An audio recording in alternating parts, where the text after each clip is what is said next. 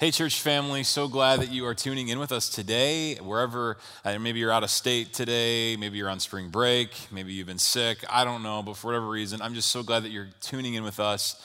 Have a little fun church family news I just want to get started with is uh, if you didn't know, we love to help start new churches, uh, planting churches uh, for everyone, for all different types of people. And so we've been praying for the last year of what it would look like for us to help plant a Spanish speaking church and uh, through i'll tell you more down the road but uh, through god's sovereignty and his networking power uh, collided us with uh, oscar and ruby luna and they have decided lord willing to move to detroit from houston texas uh, to come on our team to help start a new hispanic church. And so can't wait for you to meet them. But just wanted to celebrate with you uh, that um, it's working. Church planting's working and we're going to continue to be a church that strives to be a share, shape, send church. And so thank you for being a part of Miles City, of expanding the kingdom uh, to all uh, nationalities and all generations. And so we're so excited to welcome them to our family. So uh, I was about, uh, I don't know, a couple months ago uh, Jen and I were down in Orlando, Florida. We took the kids to Disney, to the most expensive, I mean, most magical place on earth, and uh, spent there a couple days before we went and saw her parents. And while we were there at Disney, we had a chance to go to the Coca Cola store, which I love Coca Cola. And uh, we went on the third floor. And on the third floor in Disney Springs, this Coke place, um, has this Coke bar where you can get all different types of drinks from all around the world. It's really, really cool. And one of the things uh, that you can do is sample all of those different Cokes. And so here's a little picture uh, of us sampling. It's like a 16 different, like double tray flight, and it gives you the card of where these drinks are from, and then you kind of can guess, and it's like crazy flavors that just make your taste buds go crazy. Like, for example, uh, the uh, Stoney Tangawizi from Tanzania. I mean, I don't even know how to say that. That was pretty weird. Or the Sprite cucumber from South Africa. That was pretty an interesting flavor. Okay, Sprite cucumber. How about this one? The sour plum Coca Cola Classic. That was probably the grossest from China. Okay, so just some really, really crazy flavors. And I, I got to be honest, as we were drinking all these different flavors and went through the 15 to 16 different flavors, what did it leave me wanting? A flat out, good old Coca Cola classic from the US of A. After I had all that like thirst and I was trying all these different flavors, all I wanted was just the real thing. I just wanted a Coca Cola classic. Now, you know what they say? They say that psychologically, that when you just talk about being thirsty or when you visualize, can you just when you just kind of visualize uh, thirst or someone's talking about it or someone just drinks in front of you, it just, they say psychologically in the brain, it just makes you thirsty. And I know maybe some of you right now, wherever you're watching, you just are heading to the fridge right now, going to get yourself something to drink, maybe a Coke Zero. I don't know what you're into. But they say that it just makes you thirsty. So I hope you just have a drink wherever you're watching. I'm going to get another sip of this. But the reason why I bring all this up is the fact is, is that all of us, no matter what, we're all thirsty. We all are constantly dealing with trying to quench a thirst. But we're not just talking about something liquid here. We're talking about life in general. Not just liquid, but we're talking about life. I mean, we have this thirst that we're always constantly trying to satisfy, whether it's emotionally or spiritually or physically or sexually or financially or relationally, all the lees that are out there. There's this, there's this always ongoing thirst of wanting more. And we're always, we were created to have this thirst, and we're always tr- trying to figure out ways to satisfy that and to quench that thirst until we say our very last words here on earth. And so, as we know, last words have impact, last words have meaning. And so we've been on this journey of going through the last few utterances, the last statements of Jesus. We know that if you live a certain way, you're going to die a certain way. If you, if you have hope on, on the tip of your tongue, you're going to die with hope. If you have despair on the tip of your tongue, you're going to die with despair on the tip of your tongue. And so, what we've been looking at is that these seven impactful words of Jesus are so powerful, and we're hoping that they will have a lasting impact on our lives as we're trying to quench specific thirsts in our own lives. There is so much meaning. The, the, these seven last words are just pregnant with so much meaning. I, I love how Warren Wiersbe, uh, author and uh, pastor, who said it like this that these seven last words were like a window into the heart of Jesus. I love that. Like a window, like a picture of the heart of Jesus. And so we're looking at these seven last words. Let's just go to them. Uh, we've looked at Father, forgive them, for they know not what they do. Truly I say to you, today you will be with me in paradise. Woman, behold your son, behold your mother. My God, my God, why have you forsaken me? I thirst. It is finished. Father, into your hands I commit my spirit. And so today, you guessed it, we're going to be honing in on this one today when it comes to the idea of I thirst. And as we dive into this, I thirst, this is again to prepare us for Easter in just a couple weeks that we would celebrate because you, know, you got to talk about, you can't, you got to talk about death, you got to talk about these moments before we can truly celebrate the life and the resurrection of Jesus. And so our goal is that as we investigate this utterance of when Jesus said, I thirst, it would make us pause and ask ourselves the question of what are we thirsting and what are we quenching our thirst with? But before we dive in, before we drink it in, in a sense, I want to pray for you and pray for me. Father, thank you for gathering us here online uh, as we're watching or as we're listening. Help us to not miss it. I pray this in the power of your Son's name. Jesus, control my mind and my speech. We love you in your son's name. Amen. Open up to the copy of the scriptures, the Bible there in the book of John. Uh, the book of John, chapter 19, is where we're going to be. This was written by John, the beloved John, Jesus' closest friend. Uh, we must remember that when we investigate this portion of Scripture, what's happening, Jesus has been on the cross for now six hours. Uh, he has been going through the most brutal uh, death that you could go through. Um, remember, crucifixion was done to create uh, a prolonging of pain as long as possible, was how crucifixion was designed.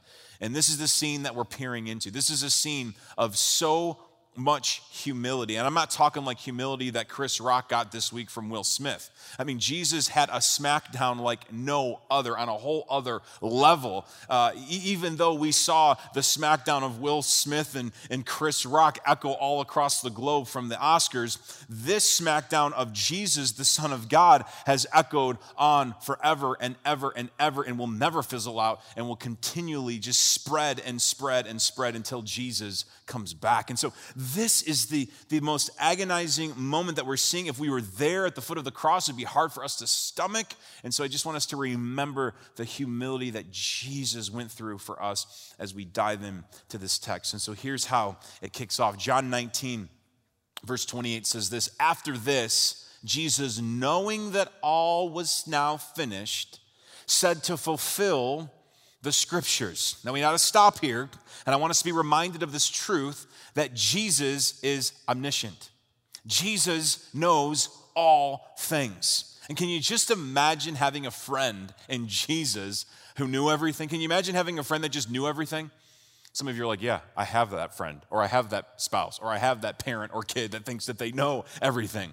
But seriously, like, imagine like um, imagine going up to jesus and say hey jesus i just we, can we talk about something? And he already knew what you were going to say before you said it.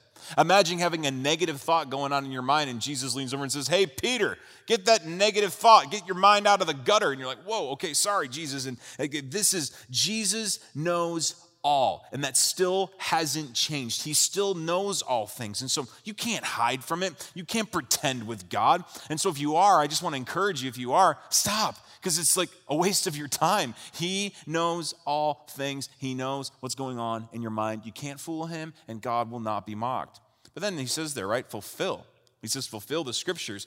And we just have to stop here, too, for a moment to just know how incredible, again, that this truly is, showing us the sovereignty of the control of God. This is magnifying the divinity of Jesus, uh, the, the, the, the, godness of Jesus, even in the midst of his suffering. I mean, come on, check this out. In the midst of his suffering, he was still mindful of fulfilling prophecies. And he knew in this moment that there was just one more that needed to take place. In his greatest agony, he knew that there was one more that needed to take place, and that's him saying, I thirst. Remember, Jesus fulfilled over 300 messianic prophecies, and 29 of them were literally fulfilled right there on the cross. It's unbelievable. You can't make this stuff up. And if you ever question or doubt if Jesus really is God, I encourage you to dig into the prophecies that he fulfilled, and you will get answer after answer of how there is no way that one person could mathematically pull this off, and Jesus did. Jesus did. Our divine God left his throne for us to pay the penalty of our sin for us. What a gift. What a friend that we have in Jesus that he suffered the penalty of our sin for us so that we wouldn't have to do it. Reminding us, he's got this whole thing rigged and he still willingly did it, reminding us of the importance and the freedom we find when we thirst for the knowledge of Jesus. Do you thirst for the knowledge of Jesus? Like, like seriously, ask yourself that, that, that question. Or another way, when it comes to the well, the bucket of your life, what, which well are you dipping into for your source of knowledge? What is your source of truth? Is it from people who don't follow Jesus? Is it from social media? Is it from celebrities? Is it all just from news outlets? Those wills, wells, those sources will constantly leave you spinning out of control. Those sources of knowledge will leave you spinning with anxiety, with fear, and they will always leave you high and dry. But it doesn't have to be that way. It does not have to be that way. What a reminder as Jesus followers that we can literally drop our buckets into the well of Jesus who knows all things. That we have access to tap into the knowledge of Jesus who knows all things. May we be people that run to the well of Jesus. May we be people that thirst for his knowledge instead of the world's knowledge. Why wouldn't we want to tap in? to that knowledge? Are you thirsting for the knowledge of Jesus? So then, Jesus, he's there on the cross. And here next, we see that he drops his last, okay, his last verbal word to fulfill prophecy. And here's what it says I thirst.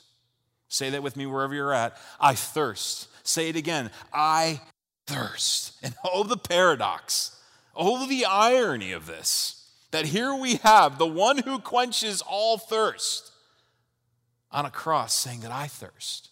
I mean, we see the scriptures just immersed, like drenched, soaked with images of God being like water, that He is the source of the living water. And yet He says, I thirst.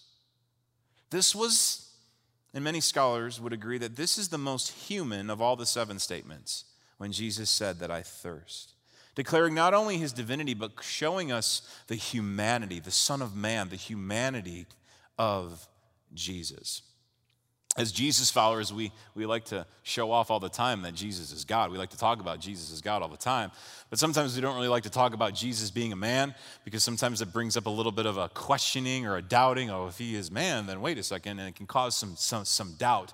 But if you have any doubt there, please just be reminded, please be clear, please have confidence that Jesus Christ was both 100% God and both 100% man. That is what makes the sacrifice so real. Jesus hungered like you hunger, Jesus thirsted like you thirst, Jesus felt pain like you are feeling pain or have felt pain. And so here we have Jesus. He was so dehydrated. He was, it was like burning. It was like this raging thirst. He was fatigued. And now we're not certain of this, but some have wondered that the last time that Jesus took a sip of anything was at the Last Supper with his friends when he broke the bread and shared the cup. We're not for sure of that, but Jesus was literally hadn't had a drink. We don't know for how long. And then here we have in this moment these executioners offering Jesus a drink. And here's what it says it says, A jar of sour wine stood there. So they put a sponge full of sour wine on a hyssop branch and held it to his mouth. Now, a little side note hyssop branch. What in the world is that all about?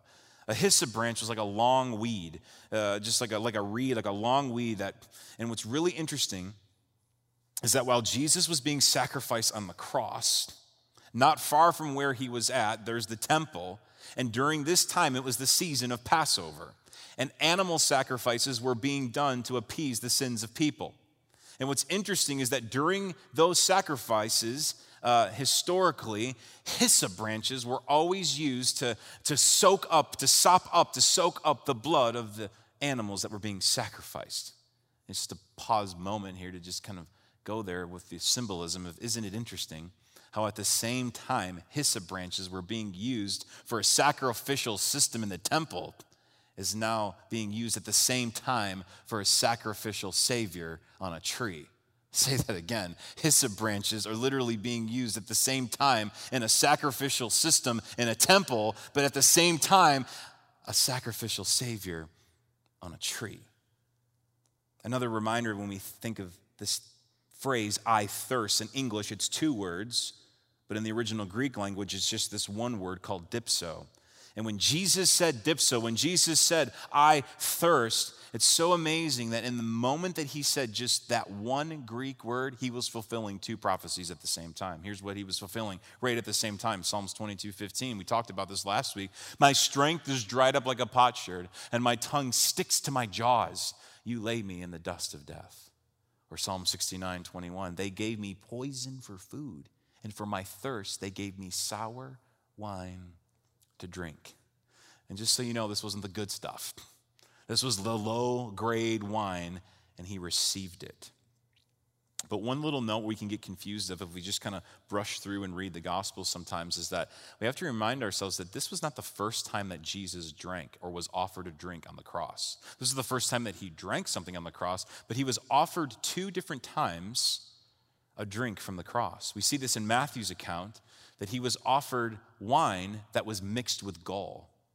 And that drink, mixed with gall in that culture back then, would have been like a would be almost like doping him in a sense. It was used as like an anesthesia to, in a sense, to numb the pain. And when the criminals um, the executioners offered Jesus it, he didn't take it, he spit it out. He rejected it. And what's so interesting is that it reminds us that Jesus wasn't going to take any shortcuts on the cross. Jesus doesn't take any shortcuts on the cross. He literally drank in the full, overwhelming, every piece of suffering. He drank in the wrath of God. And what's so amazing is that while he was suffering physically, Jesus was still controlled spiritually. While Jesus suffered ultimately just this most excruciating, agonizing pain, not taking any shortcuts. He suffered physically, but yet was controlled spiritually, reminding us that when we suffer, that when we go through suffering, that we need to be controlled spiritually. Reminding us that we need to have the same courage as our Jesus did on the cross. Which asks us the question when it comes to thirst, we need to thirst for the courage of Jesus. Are you thirsting for the courage of Jesus to be controlled spiritually instead of by just things physically? When we suffer persecution, when we suffer physical pain, when we go through relational heartache, when we're ridiculed for our beliefs, when we're just flat out suffering and we've just had enough, what well are we running to to heal the pain? What well are you running to right now in the pain that you're going through? Are you being controlled spiritually while you're going through this physical suffering? Or are you running to alcohol to numb the pain? Are you running to painkillers to numb the pain? Are you running to food to numb the pain? Are you going to porn? Are you going to binging on Netflix? What are you doing when it comes to your pain?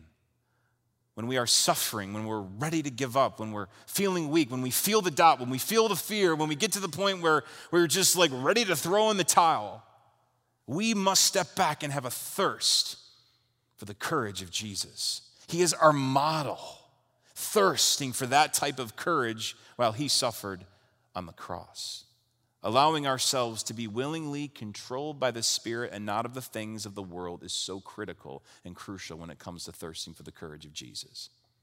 May we be people that find that freedom, that find that healing, because the courage that comes from Jesus, the confidence that comes through the thirsting of Jesus is just unbelievable. It's unmatched. So then it says that Jesus took the sour wine, and here's what it said When Jesus has received the sour wine, he said, It is finished. And we'll talk more about that next week. And he bowed his head and he gave up his spirit. He bowed his head and he gave up his spirit. This gives us this reminder that he endured thirst so that we would never have to endure thirst. Or maybe another way to say it is Jesus said, I thirst. He said that. Jesus said, I thirst. When he said that was for your thirst.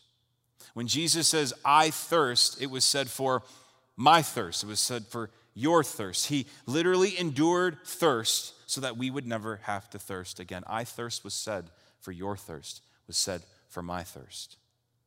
Jesus said to the woman at the well, Those who drink of my water will never thirst again. This is interesting. Just a few months before this event on the cross, Jesus stood in the same city. And it was during the last day of the Feast of the Tabernacles. What do you need to know about the Feast of the Tabernacles? Here's how to, how to pull this in. This, there was an Israelite tradition that during the Feast of Tabernacles, on the last day, the priest would grab a pitcher of water from the pool of Siloam, and then they would pour it on the rocks right beside the altar. And they would do this to remind them of God's provision. In the 40 years within the desert, when, then when God gave them water out of the rocks, and while the water was being poured out, right there in the Feast of the Tabernacle, it would remind the people of how the Father quenched their thirst. And how amazing is that? Is while that demonstration was being taken place, we're told in John 7 that Jesus stood there in that moment, and here's what he shouted out to the crowd Anyone who is thirsty may come to me while this tradition is being poured out over the altar. And anyone who believes in me may come and drink. For the scriptures declare rivers of living water will flow from the heart of anyone who believes in me. Oh, the gift.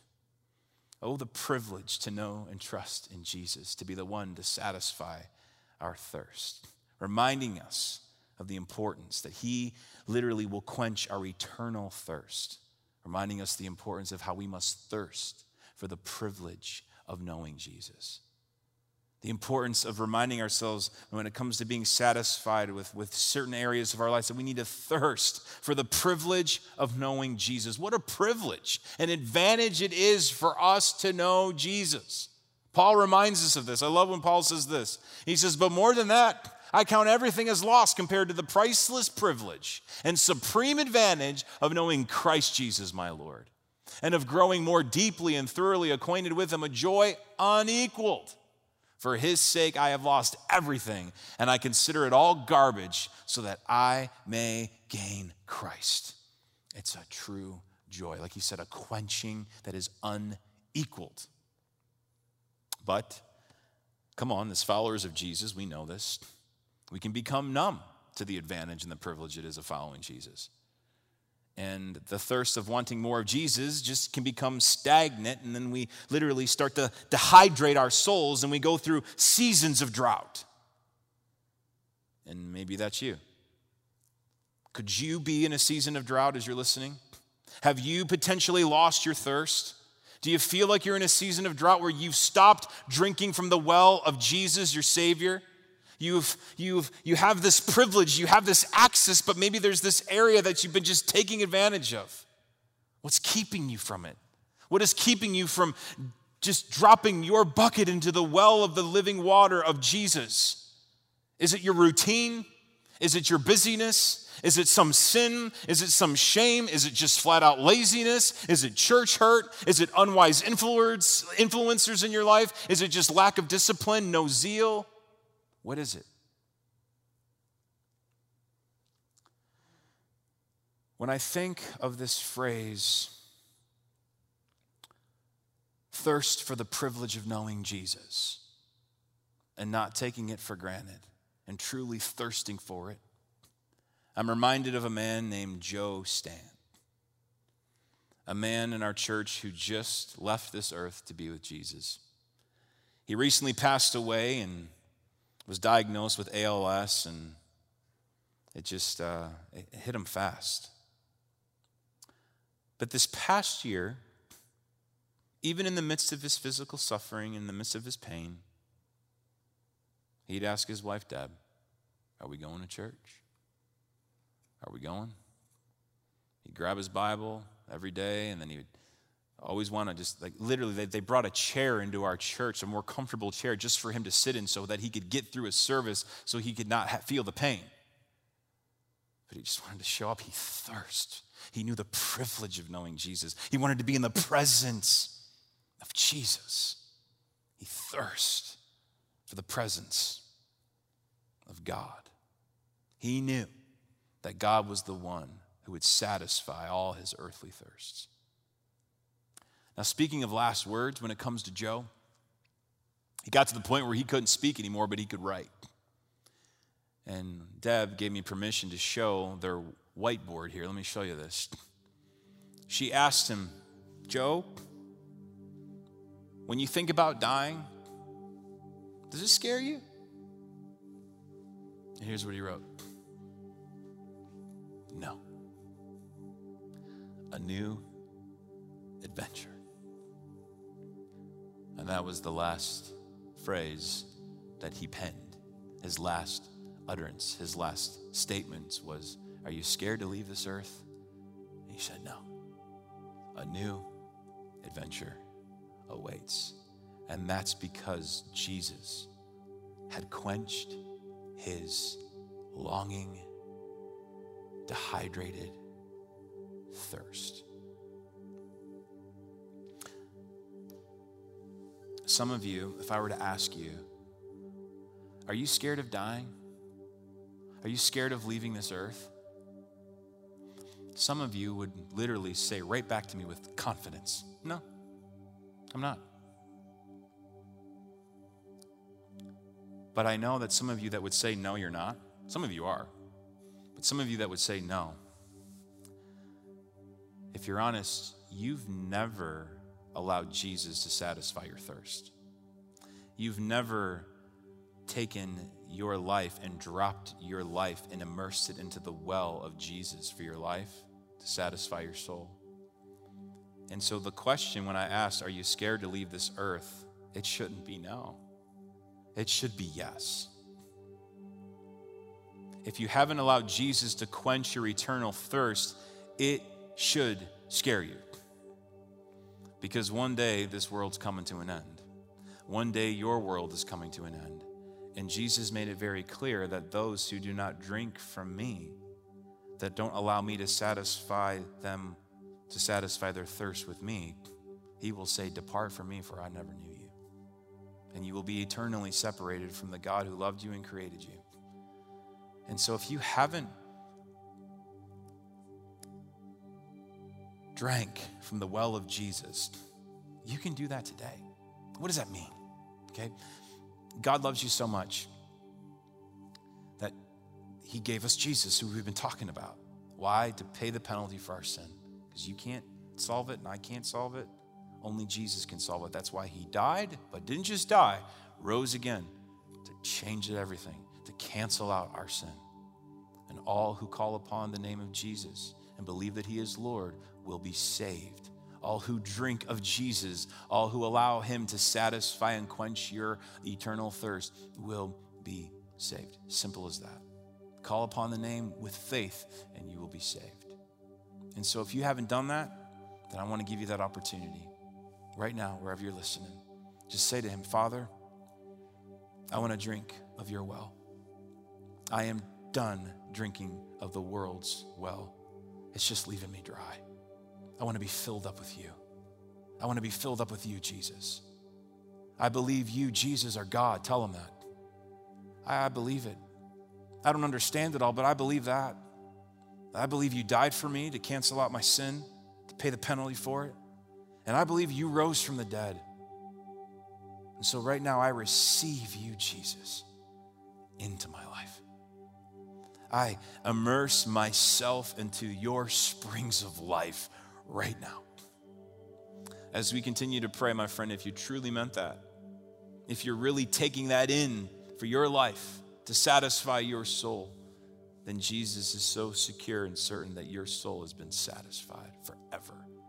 Nothing can take that away from you. You will no longer perish, but you will have everlasting life. Father, thank you for the gift of being satisfied by you. Forgive us when we go off the beaten path and try to drink other stuff to satisfy our lives. Oh God, how we need you. We love you and we pray this in the power of your son's name, Jesus. Amen. Hey, if you made a decision to drink from the well of Jesus today for the first time, to allow him to satisfy your soul, your eternal thirst, then man, I, I just, we want to celebrate with you.